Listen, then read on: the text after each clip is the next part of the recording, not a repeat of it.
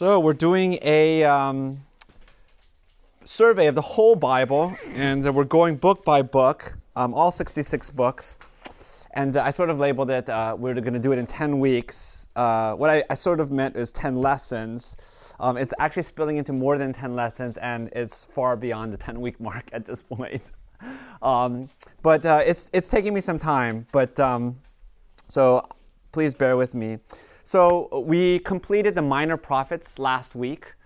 Um, and now we're going to go into the New Testament. But before we head into the, enter the New Testament, let's talk about this period called the intertestamental period. Um, the period from when the last book in the Old Testament was written, which is Malachi, um, or at least we think it's Malachi, um, and then to the opening of the New Testament, which is a 400 year period. um, I remember when I was growing up in the church, uh, I was taught that this was a silent period, right? That God was not speaking. And um, however, uh, it was actually a very active period of, uh, we have a lot of writings. It's called the Second Temple period um, because it was the it was a time after Solomon's temple. Um, there were lots of documents, uh, texts, um, books like the Apocrypha.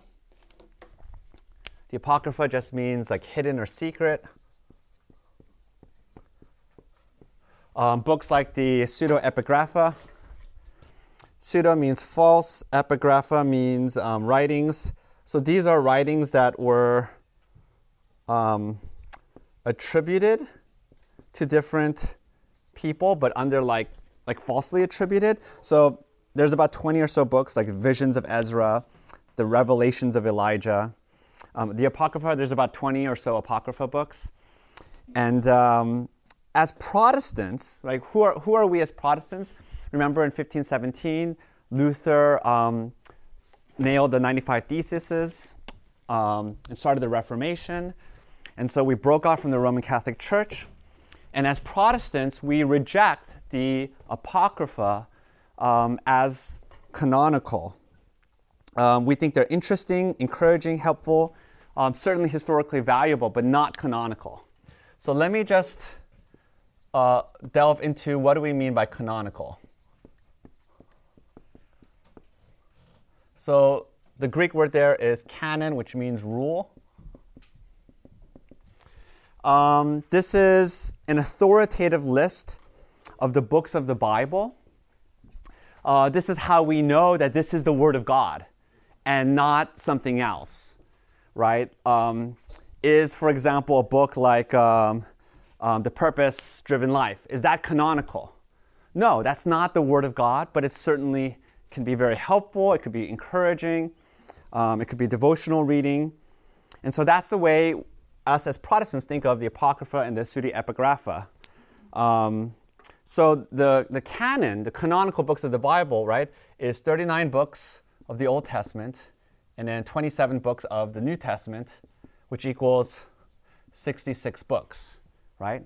And we think of the canon as closed, right? We don't add extra additional books to the Bible. That's it.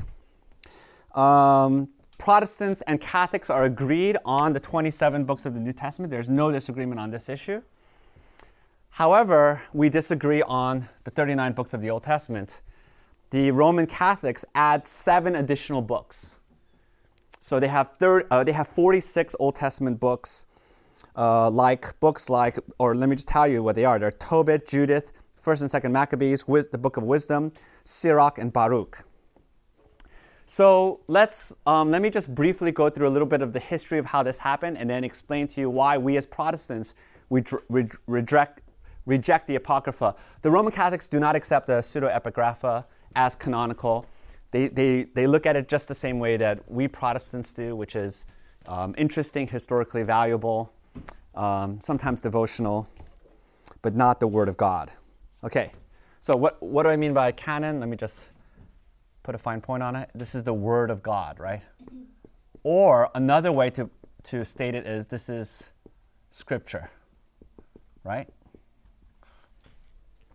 Okay, so here's the story. Um, the, after the, um, the conquest of uh, Jerusalem, uh, and after the conquest of uh, northern Israel, God's people, the Israelites, were scattered throughout the ancient world.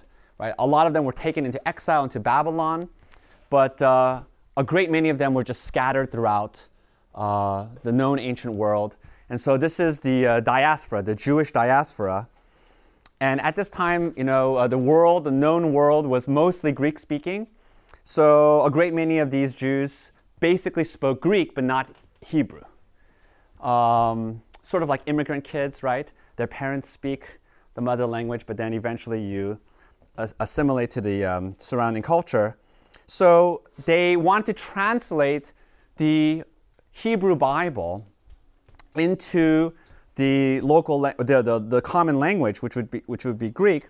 So around 200 BC, supposedly, this is sort of a legendary story, 70 wise scholars in Alexandria, this is why it's called the Septuagint, sept means uh, 70, translated uh, the entire Hebrew Bible. In addition, they translated the Apocrypha. So they added the, in, in the Apocrypha as helpful, encouraging, devotional reading. But, uh, but, but this was not considered to be the Hebrew Bible um, in the ancient world, right? So, so let me, let me, um, let me write the Hebrew Bible. The Hebrew Bible was called the Tanakh. Um, the Tanakh is actually an acronym uh, for the law, the prophets, and the writings. And then, um, so they added in the Apocrypha, and then this combined translational work in Greek became the Septuagint. Okay? Let me just write Sept. Um, then, oh, okay, so uh, the Septuagint was very, very important because it was widely read. In fact, if you look at the uh, Greek New Testament, a lot of the Old Testament quotations actually just come from the Septuagint.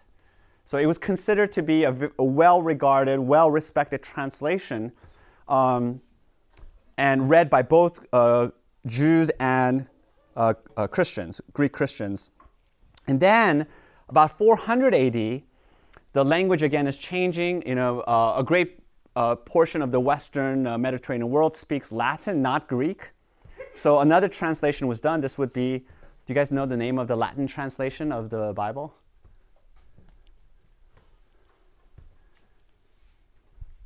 The Vulgate.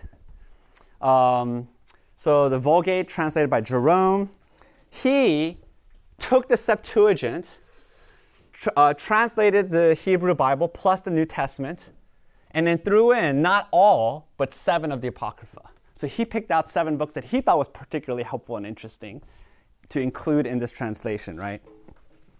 And then, um, in the middle of the Reformation, this would be in the 1600s, um, the Council of Trent, a Roman Catholic council, decided finally that uh, the Old Testament includes the Apocrypha, these seven books of the Apocrypha, okay? So that's the whole history, that's the messy history of it. So then the pro- so what happened is uh, the reason why the Council of Trent uh, picked the Apocrypha, I mean, the, the reason why the Council of Trent um, officialized it in a council meeting is that they were reacting against the Protestants. The Protestants rejected the Apocrypha. Um, and the reason for, uh, the, the, argument for that is that um, it's not in the Hebrew Bible. This is Jesus' Bible. So let me just put, let me put a very fine point on this. This is the Bible that Jesus read. This is the Old Testament scriptures that is constantly referred to in the New Testament, New Testament writings.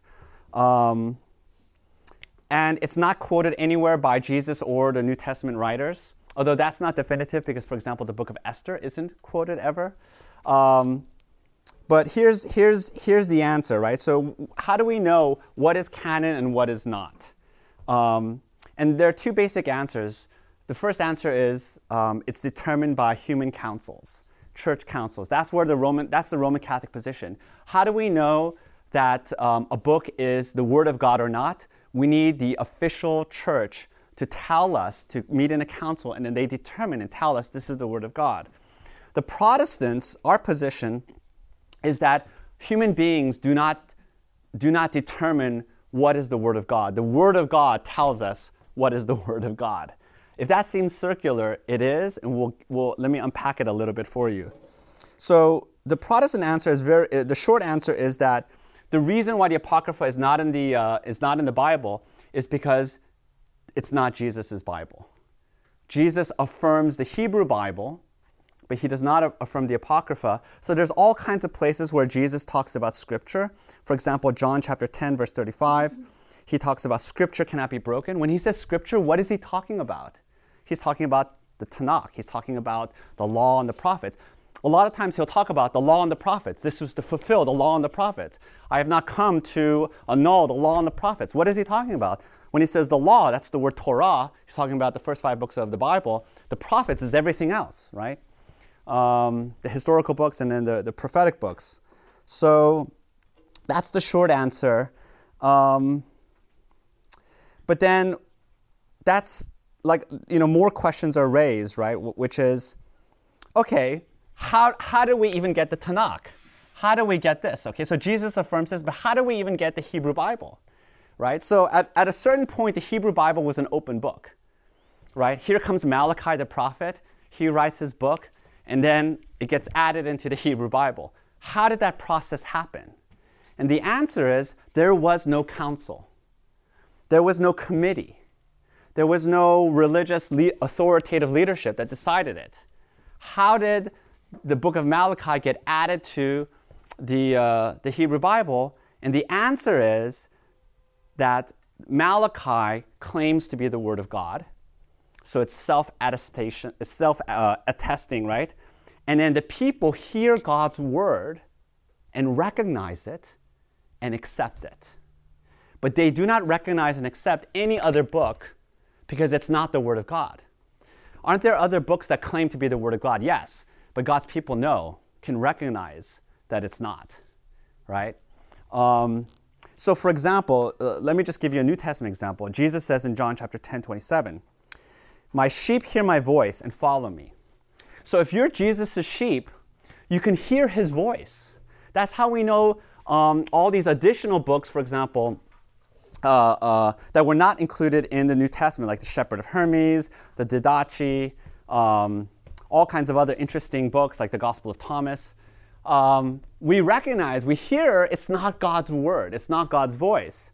So it's not authoritative, uh, uh the word of God. But we hear and recognize the New Testament, uh, the 27 books. And so it's sort of, it's sort of this organic process where the, God's community, God's people, broadly recognize it and they accept it. The Tanakh, we don't actually have a list of the Tanakh until after Jesus died. Right? There's a, there was a Jewish council that finally formalized it. But they were just recognizing what was already commonly and broadly, widely accepted by all of God's people. All right? Any questions?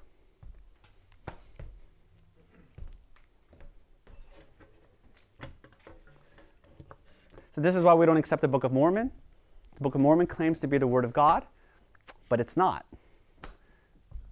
The canon is closed. Um, God's people recognize, can hear His voice. Yes. But aren't there different groups of quote unquote God's people who claim to hear God's voice in certain books? So right. So the Roman Catholics accept the Apocrypha. Right.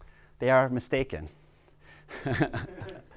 Uh, the reason why they're mistaken is because the church is a corrupt church, is the Protestant understanding, right? Um, they have an agenda in accepting the Apocrypha, for example. Uh, one of the big disputes in the Reformation was the existence of purgatory. Protestants will say there is no purgatory in Scripture. And the Roman Catholics will respond, yes, there is. First Maccabees. And then Protestants say, what are you talking about? First Maccabees is not canon. So a lot of the doctrinal disputes then go back down to what is Scripture, right? What is the Word of God? Um, and I would argue that the Roman Catholics only came up with the Council of Trent to affirm the Apocrypha books to defend these additional, later, tradition based doctrines like purgatory that came out of you know, medieval imagination. Um, I don't know if that answers your question. All right. Any other questions? All right. All right. Um, okay. I actually did a three part um, Sunday school series on the Bible um, in 2014. You can go back and look at it uh, if you're interested on the whole issue of canonicity and so forth. How do we know that the Bible is the Word of God, right? So let's go into the uh, New Testament now. Let me just give a very brief background. Here's the timeline. Um, 538 BC is uh, Cyrus's edict that the people could return back to uh, Jerusalem. And so what happens is here's the setting, right? This 400 year setting, 400 or so year setting, um, 500 years actually, um, is that the prophets, we looked at this in the, um, the, uh, the, the major and minor prophets section. The prophets promised God's people that they would return from exile back to Jerusalem. And it wouldn't just be people returning, it would be a glorious restoration. Um, the people would dwell in peace and prosperity. All of the enemies would be subdued. Uh, the Davidic king, this righteous king, would come and reign forever. It would be um, a worldwide kingdom, um, and uh, and so forth. But what happened is the people returned from exile and they're kind of hobbling back into Jerusalem. And then they rebuild the temple, but it's like a shoddy replacement. There is no Davidic king. They're still under Persian rule. And then they're surrounded by their enemies who constantly oppress them. And so God's people are weary, they're, they're, they're longing for a deliverer. And then what basically happens is a long period of disappointment. After the Persians um, the Greeks come into place. Who is the great ruler who started the Greek rule? Period of Greek rule? Yes, Alexander. So Alexander the Great, you know, beats the Persians. So he establishes the Greek rule. So the the the the, um, the Jewish people in uh, Israel are under Greek rule. Then Greek rule becomes so oppressive that there's a brief revolution um, by Judas Maccabee uh, Maccabee means hammer, so Jude, Judah, I'm sorry, did I say Judas? Judah the hammer. Um, and then for a brief 100 years, you have sort of semi Jewish independence, but um, there's all kinds of problems. There's corruption, um, there's still not, there's still poverty and, uh, and famine. And then eventually, the Maccabean rule, it's, it's called the Hasmonean kingdom, they're conquered by a Roman general, Pompey and then Roman rule is established. The Romans don't like to do direct rule, they like to establish a puppet, um, somebody who's local, who has some semi legitimacy, who they could rule through. So that would be Herod the Great. So Herod the Great is ruling, and that's the setting of the Gospels. And so the people are waiting for a deliverer, waiting for God's Messiah. They're waiting for all of these promises to come into place. So that's, that's the setting of the uh, Gospel. So let's go into the Gospels uh, the four Gospels, um, in terms of the timeline of the New Testament, they, they, they, they, they fall at the very beginning of the story, um, before obviously the starting of the church, but they are actually, uh, chronologically speaking, among the last of the New Testament written. Um, the earliest New Testament documents were actually Paul's epistles. We think Galatians was the first uh, New Testament document written. This is important because um, there's a popular misconception that in the Gospels, Jesus' divinity is a little bit veiled. Um, it's not quite super direct, especially if you exclude the Gospel of John. And so if you just take Matthew, Mark, and Luke, Jesus doesn't quite seem to come out and say he's divine. And whereas in the epistles, it seems to be much more direct, much more um, overt. So a lot of people say, well, it sort of developed. The beginning of the church, you know, it wasn't clear that Jesus was the Messiah, but then later on they discovered that he was the, I mean, that it wasn't clear that he was divine, and then later on they discovered that he, he is divine. If you read the Da Vinci Code, um, that's sort of the premise of the whole story. But everyone is forgetting a major, major, major um, fact of how everything was done, which is the Gospels were written last. the veiled divinity of Jesus was written last, and it's not veiled. We'll, we'll talk about that a little bit later um, the epistles were written first. So the, the documents that state Jesus' divinity the clearest, the most overt, the most unmistakably, were the first New Testament documents. Meaning, what does that mean? It means from the very beginning, the New Testament believers, the early church, believed in the divinity of Jesus. This is, I think, uncontestable. Um, all right, so uh, let's talk about the Gospels. Uh, why were they written down? They were written down because the eyewitnesses were starting to die. Um, previously, the, the, the, uh, the Gospel of Jesus, the story of Jesus, was carried along through oral teachings or oral traditions, oral memory. Um, but uh, uh, and then you know you had you had the living eyewitnesses saying you know this and this story about Jesus, but they were starting to die. So the Gospels were written down, and the Gospels contain all kinds of little clues that they're clearly drawn from eyewitness accounts. So uh, there's a lot of interesting uh, books. For example, um, about two years ago, I read Jesus and the Eyewitnesses by Richard Bauckham. Super excellent book. Um, and so he makes these observations. He says, for example, in the Gospel of Mark, uh, there's that scene where Jesus is carrying the cross in Jerusalem. And then it says that um, there was a man who happened to be at Passover named Simon of Cyrene. And so they conscript Simon of Cyrene. And then in the Gospel of Mark, it says Simon of Cyrene, the father of Alexander and Rufus which you wouldn't think makes any sense in telling the story, right? Like, why is it important that he's the father of these two random sons, Alexander and Rufus? And so most people think this is a reference to the fact that Alexander and Rufus are in the church. They were members of the early church. So the gospel writer Mark is saying, I talked to Alexander and Rufus. You know, Alexander and Rufus, right? Their father, right? He was there. I mean, it's an interesting, it's an amazing fact, right? Simon of Cyrene was there. He was just minding his own business. Then he swept into this drama of Jesus being crucified. He carried the cross. He stood there at the foot of the cross and saw the Savior and Lord die, right? Here's another uh, example. In the Gospel of John, when Jesus is in the uh, garden praying, and then the, uh, the, the soldiers of the Sanhedrin come to arrest Jesus, uh, I'm sorry, the Roman soldiers, it says that Peter cut off the ear of the high priest. His name was Malchus. Now, why again? Random, right? Why do we need to know that the servant of the high priest whose ear was cut off, and then remember Jesus heals his ear, his name was Malchus? Because Malchus was a member of the early church. He was an eyewitness. He's like, I was there. I saw Jesus in the garden, and my ear was cut off. Peter. um, and then it was healed. Um, all right, so um, so let, so let's begin. Uh, we're going to read Luke chapter two. Um, it begins in the context of Roman rule, and uh, in verse one, it talks about Caesar Augustus, and that's a very significant um, notation. And I want to briefly explain the whole history of what's going on with Caesar Augustus.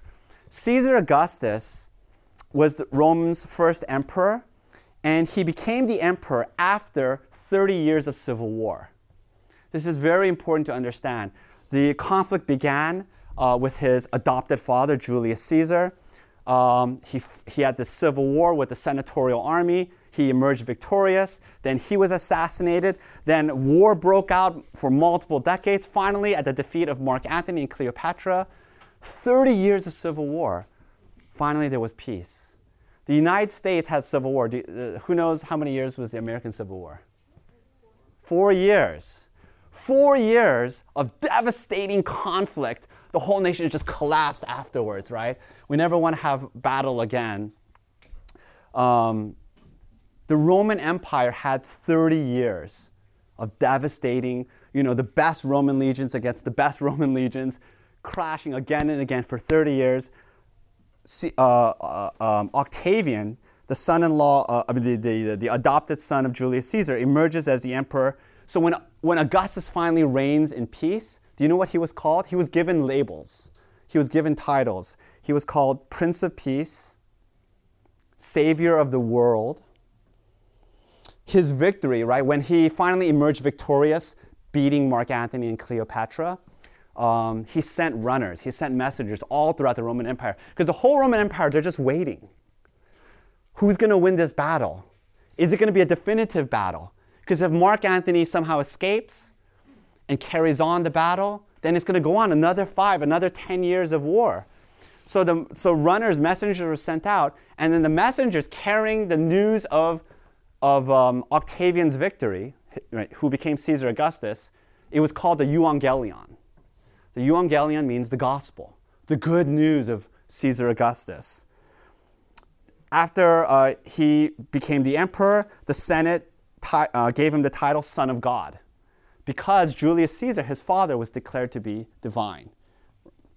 He was declared to be a god. So, so Augustus, you actually have coinage from the time Caesar Augustus where it says Son of God, right? Caesar Augustus, Son of God. Now, that's the backdrop. He's Prince of Peace, Savior of the world, Son of God. Now let's read Luke chapter 2. I'll read it to you. In those days, a decree went out from Caesar Augustus that all the world should be registered. This was the first registration when Quirinius was governor in, of Syria. And all went to be registered, each, in, each to his own town. And Joseph also went up from Galilee, from the town of Nazareth to Judea to the city of David, which is called Bethlehem, because he was of the house and lineage of David, to be registered with Mary, his betrothed, who was with child. And the angel said to them, Fear not, for behold, I bring you good news. That's the Greek word euangelion. Of a great joy that will be for all the people. For unto you is born this day in the city of David a Savior who is Christ the Lord. And this will be a sign for you. You will find a baby wrapped in swaddling cloths and lying in a manger. So you have to understand that the opening of the New Testament has all kinds of political language that really resonated with the people of the time. Because the people in that time, they're constantly hearing Roman propaganda about the peace of Rome, about the Savior of the world, uh, the Roman Emperor. And the Bible is declaring a different Savior, a different peace. And so you have a story of these two kings. One is a pretender king, he's sitting in Rome. And then you have the true king. But look, look at the sign. This is why it's like it's so. This is why verse 12 is so. We sort of think of verse 12 as all sweet. It's, we think about Christmas, but it's really loaded with a lot of power. And this will be the sign for you. You will find a baby wrapped in swaddling cloths and lying in a manger. So the true king, God's king, is born in humility and lowliness. And now we also understand why the uh, early Romans uh, saw the early Christians as a threat. Because the Christians were going around saying, um, Yesu Kyrios, that means Jesus is Lord, and they would, they would refuse to say Kaiser Kyrios, Caesar is Lord. So that had a lot of political implications. They wouldn't acknowledge um, the universal uh, lordship of Caesar, they acknowledged the universal lordship of Jesus. So the Romans said, well, this is a rebellious political threat. We must crush these early Christians. Um, any questions on that so far? All right. Um, let's go quickly through the points. The purpose of the Gospels is so that we would believe in Jesus. John 20, verse 31. Uh, these are written so that you may believe that Jesus is the Christ, the Son of God, that you may, and that by believing you may have life in His name. Um, we're going to first look at the synoptics. So we're going to look at Matthew, Mark, and Luke.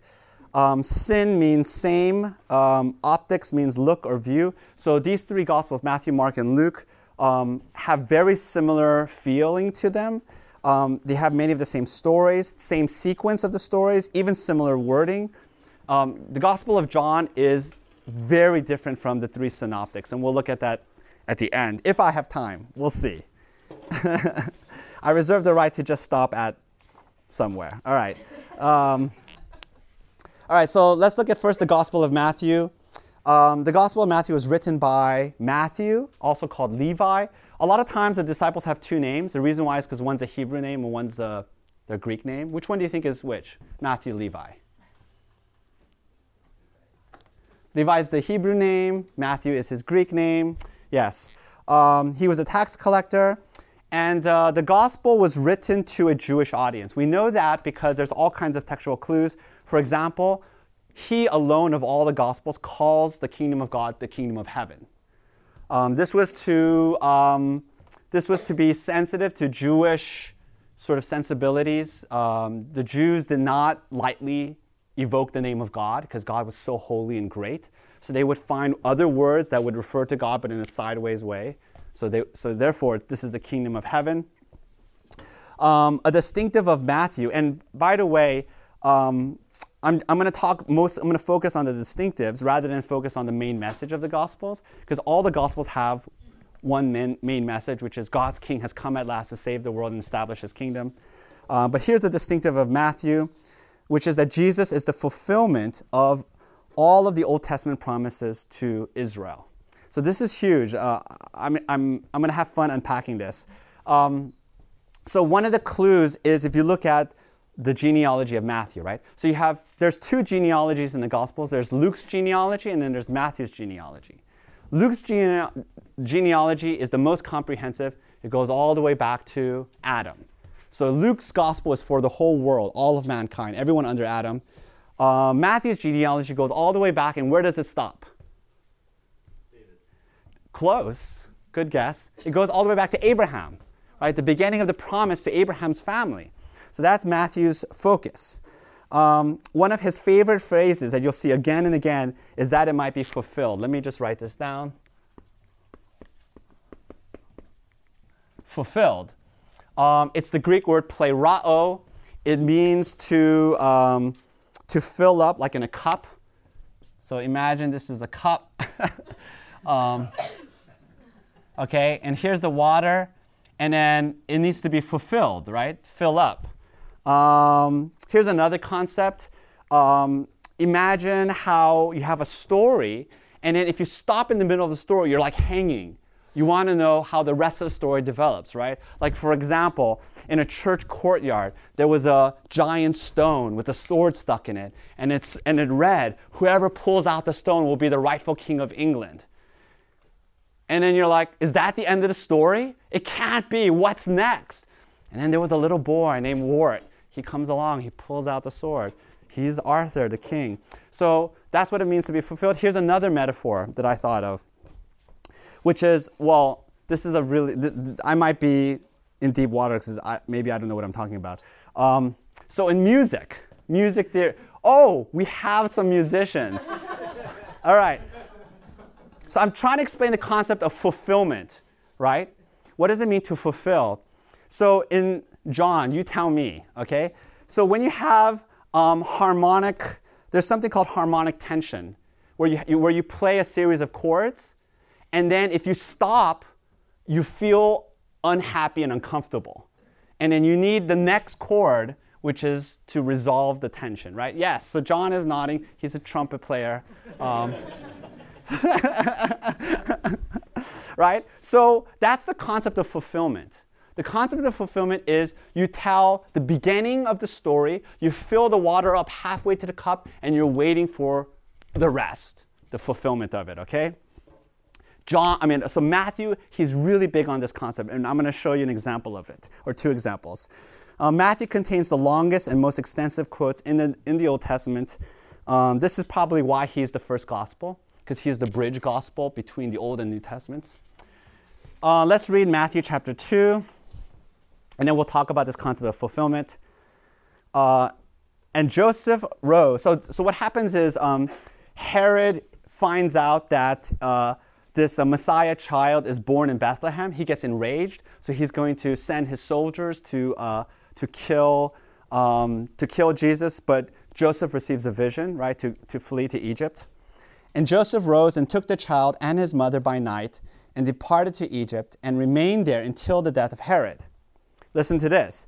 This was to fulfill plerao, what the Lord had spoken by the prophet, out of Egypt I called my son. That is a quotation of Hosea chapter 11, verse 1. we are going to come back to it, okay? Because it's very, very interesting.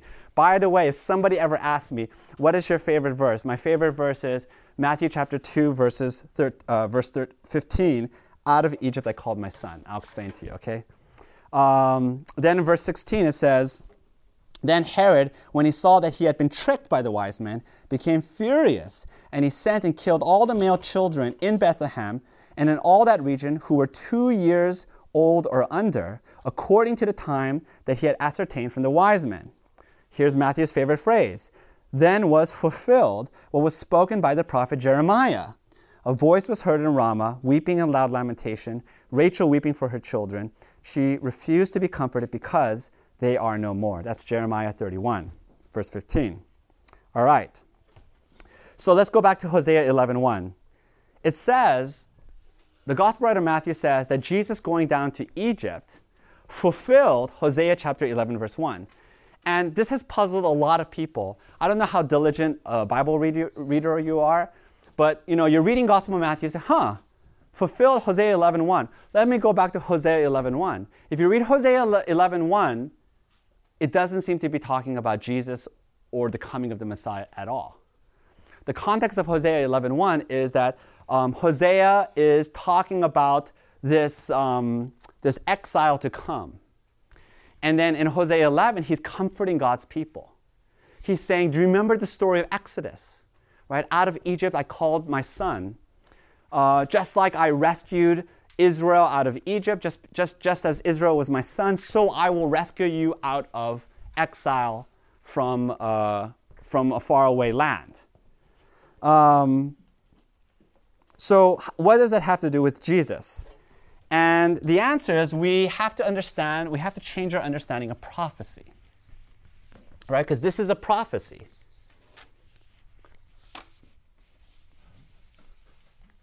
So there's two ways to understand prophecy.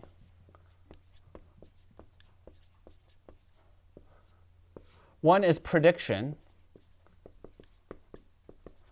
Um, for example, Micah 5 2. Uh, the ruler, a ruler will, be born in Bethlehem. So that's a very straightforward prediction. Um, Jesus has to be born in Bethlehem. And then another type of prophecy is typology.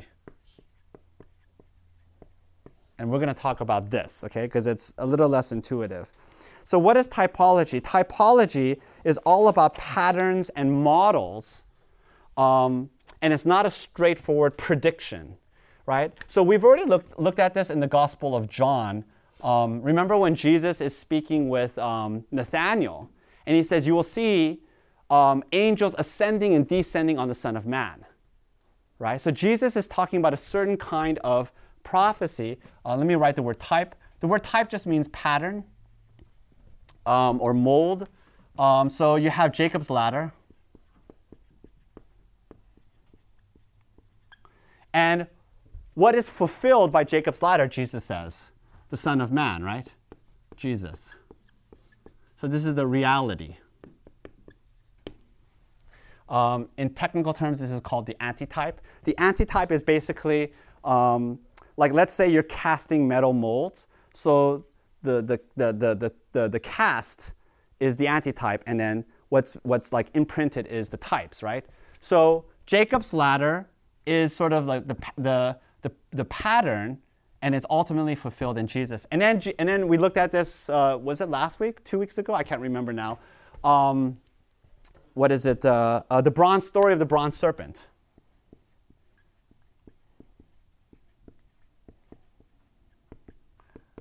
Um, remember, Jesus says, You will see the Son of Man lifted up just as Moses lifted up the serpent in the wilderness. That's ultimately fulfilled in Jesus. Right? So this kind, this kind of relationship fulfill, fulfill. Okay.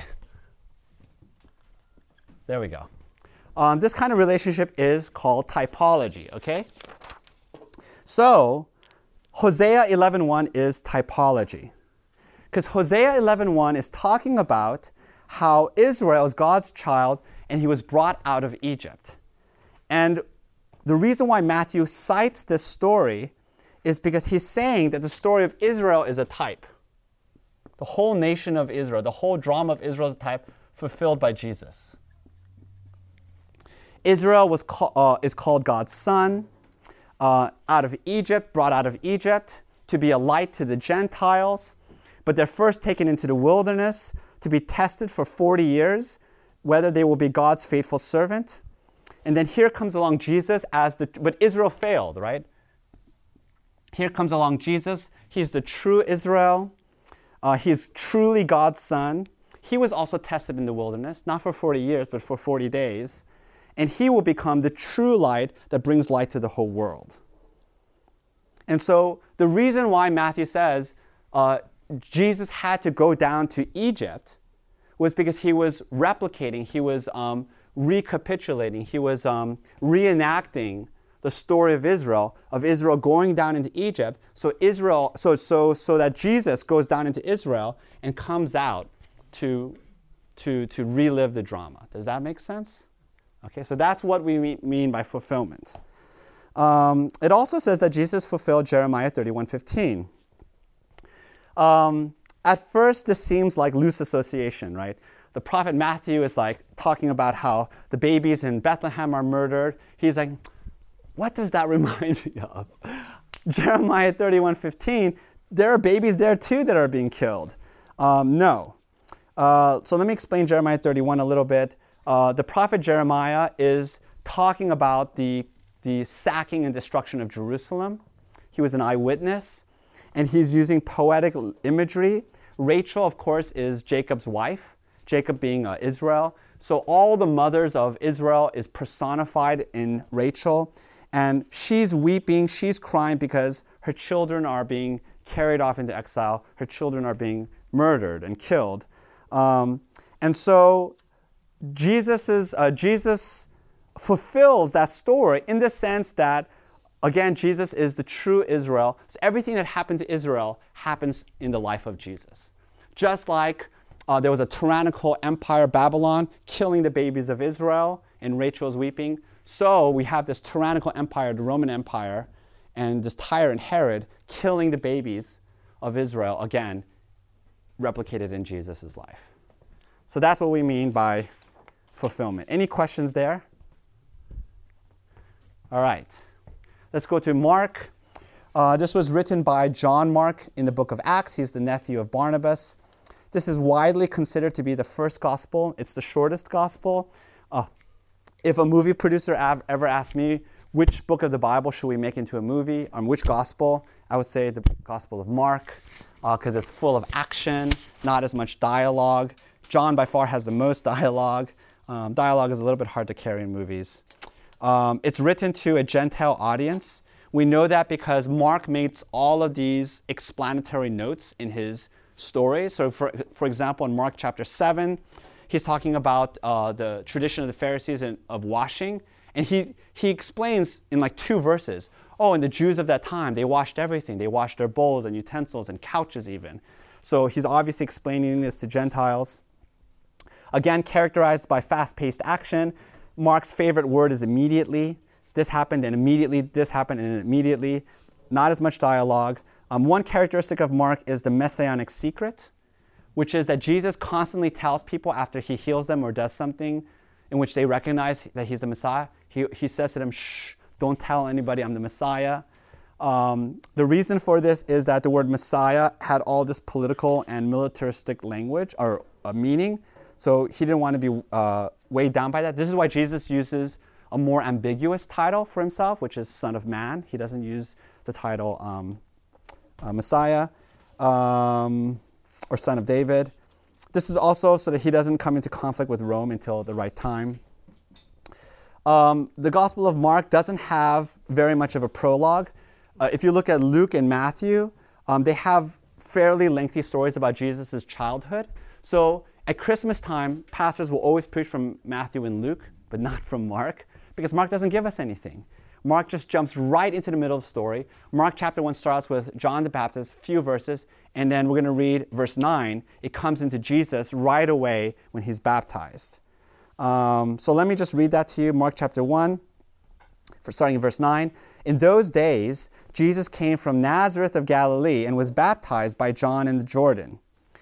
And when he came up out of the water, immediately, favorite word, he saw the heavens opened and the Spirit descending on him like a dove. And a voice came from heaven You are my beloved Son, with you I am well pleased. Verse 12 The Spirit immediately drove him out into the wilderness, and he was in the wilderness 40 days being tempted by Satan, and he was with the wild animals, and the, anim- and the angels were ministering to him. Now, after John was arrested, Jesus came into Galilee, proclaiming the gospel of God, and saying, The time is fulfilled, plerao, and the kingdom of God is at hand. Repent and believe in the gospel. So I just want you to notice the density of action um, notice also the wilderness temptation is two verses, 12 verses 12 and 13. Um, Matthew and Luke both give us a much more drawn out version. Um, 11 and 13 verses respectively. They tell us that there were three temptations. They tell us the dialogue. They tell us what Jesus responded to Satan's temptations. Mark cuts through all of that and just gives it to us really quick action. So this is my always recommendation. If you have a, a, an unbelieving friend who has never read the Bible and you want to give him the Bible for the first time, I think the Gospel of Mark would be a good place to start because it's short and lots of action. um, all right, so let's go to the Gospel of Luke. This is my favorite Gospel. I, I, am wondering if that's even permitted for a pastor to have a favorite Gospel. but this is my favorite Gospel, um, written by a doctor who traveled with uh, Paul. Uh, in verses, uh, chapter 1, verses 1 through 4, he talks about how he w- uh, interviewed all these eyewitnesses to collect the story. He gives special attention to the poor, the weak, and the outsider. So that's his special focus. He's focused on the marginalized, he's focused on the outsider. So you have all of these stories that are unique only to Luke that have that special focus. For example, the parable of the Good Samaritan, uh, the parable of the Pharisee and the tax collector, the parable of the rich man and Lazarus, uh, the, par- the story of Zacchaeus. You guys know the story of Zacchaeus? He's the, um, the, the tax collector, but he's really short. And so he, Jesus is coming by, so he climbs up the tree, and you know because nobody would let him through because everybody hates Zacchaeus. But then Jesus sees Zacchaeus up on the tree, and he says to Zacchaeus, "Zacchaeus, let's have dinner tonight." Right? And so it's it's a wonderful, beautiful story. Um, only in Luke do you get the story of the shepherds at the birth of Jesus. And then um, a major theme in Luke is reversal. The first will be last, the last will be first. That's in all of the Gospels, but Luke has it by far the most. In fact, Luke puts it even in places where, my personal opinion, it doesn't seem to fit or work. but he, he's always saying it, right? Because reversal is his major theme. And you'll see it here. Here's a distinctive of Luke um, his special attention to the poor and to the outsider. You can compare that in his Beatitudes. We all know that Matthew 5 is the classic Beatitudes, but a lot of people don't know that Luke also has his version of the Beatitudes, but his version of the Beatitudes is much more punchier. Um, it's much more um, um, soul shaking, right? So let me just give you some examples. So, first verse of Matthew 5 Blessed are the poor in spirit, for theirs is the kingdom of heaven. Identical concept in Luke. Blessed are you who are poor, uh, verse 1 of Luke 6. Blessed are you who are poor, for yours is the kingdom of God. What is missing, or what's the difference in those two versions? Poor in spirit. Yeah. Yes. So Matthew, I don't know if the word soften is the right word, but Matthew gives you the explanation. He gives you the cliff notes. You know, he tells you, okay, you have to be poor in spirit. You have to experience your poverty of your sinful situation and how you need God. But Luke doesn't help you. He doesn't hold your hand. He just says, Blessed are you who are poor, period. Right? And then Luke throws in the woes go all the way down to the second paragraph. It says, But woe to you who are rich, for you have received your consolation. Woe is the opposite of blessing. So curses, right? So he, he blesses the poor and he curses the rich. Or let's go down to the fourth line in Matthew chapter 5. Blessed are those who hunger and thirst for righteousness, for they shall be satisfied. Look at the second line of Luke 6 1 of Luke 6. Blessed are you who are hungry now, for you shall be satisfied. Right? It doesn't say hunger and thirst for righteousness, it just says hunger. And then look at his woe, uh, second line in the woes. Woe to you who are full now, for you shall be hungry. Right? So, um, so Luke is much more direct. He's much more concerned about um, justice for the poor. He's much he's thinking about the outsider, and he's very like confrontational. I think that's the word I was trying to look for. He's confrontational to the power structures of the status quo, and he wants to shake you. He doesn't want to help you by saying, "Oh, I can be rich as long as I'm poor in spirit." That's true, but he doesn't want you to go there quickly, right? He wants you to really wrestle. If you're rich, are you near the kingdom of God or are you self satisfied and depending on your wealth um, to give you meaning and identity in this life? Um, any questions there? One question people have is which version is true? which of the Beatitudes is correct? Well, Um, one answer could be that um, you know Jesus as a rabbi, you don't you don't you don't um, say something new each and every time. You're traveling around and you have your set sermon, your set speech, right? So almost certainly Jesus said the same lesson, the Beatitudes, over and over and over again. There's a couple of other details that make it confusing. For example, in Matthew 5, Jesus is on a mount, on a hill. And in Luke, uh, Luke chapter 6, Jesus is on a plain. So there's different settings. So some people say, well, these are two different locations, two different places. One time Jesus kind of spiritualized it, blessed are the poor in spirit. Another time he was feeling punchier, so he just said, blessed are you who are poor. Um, that's possible. Another possibility is that, um, uh, what is it, Matthew and Luke, they, they were taught by Jesus. Um, they were told to deeply um, ingest and deeply meditate on what Jesus was saying. And so that when they were writing their gospels, they were free to, to, to, to, to present the essence of Jesus' teaching without having to so rigidly, literally, or like a, like a journalist record everything that was being said in exactly the way it was said. Does that make sense? So that it's a theological way. So it could have been that Jesus said only Luke 6 and then Matthew is helping us to understand what Jesus means. Or it could be, it could be that Jesus just said Matthew chapter 5, and then Luke wants to really punch you in the face. And so he takes out the sort of the spiritual explanation. I think the best way, so, so one of the ways that people have tried to deal with this is called harmonization. Harmonization is where you take all the different gospels, contradictory accounts, and try to weave the one true story, which I think is a terrible disaster we shouldn't do that. Instead, we should, we should respect the integrity of each of the Gospels. So when you're reading Matthew, just read, Blessed are the poor in spirit, and just understand it like that, right? Don't think about Luke necessarily. Ooh, does Luke contradict Matthew? And when you're reading Luke, just let Luke teach you. Let Luke punch you in the face, right? Um, so, so don't worry about contradictions because the four gospel accounts are all perspectives on the life of Jesus. Each perspective is true, but no perspective will be identical, which is actually really comports well with how reality is interpreted anyway, right? This side of the room is, is, is, is understanding the lesson a little bit differently than this side of the room, but you, you're not wrong and you're not wrong, you're both true, but there is no like, like one objective standpoint. Does that make sense? All right. Any questions? there. All right, I couldn't get to John or Acts, which means the 10 weeks is going to become 15 weeks or something. um, all right, let me, let me close in prayer. Almighty God, we give you praise, we give you thanks that you've given us um, such rich material in your word. Um, we can never exhaust it, um, we can study it and it will delight us, it will thrill us for the rest of our lives.